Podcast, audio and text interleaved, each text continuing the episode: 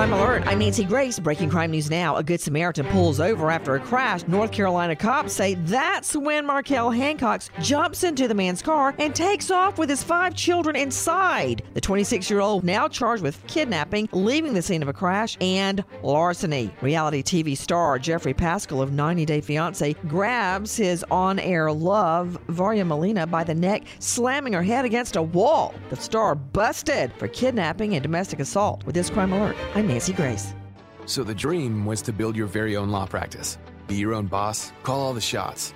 But have things like billing, HR, timekeeping, and all the other management stuff turned your dream into a nightmare?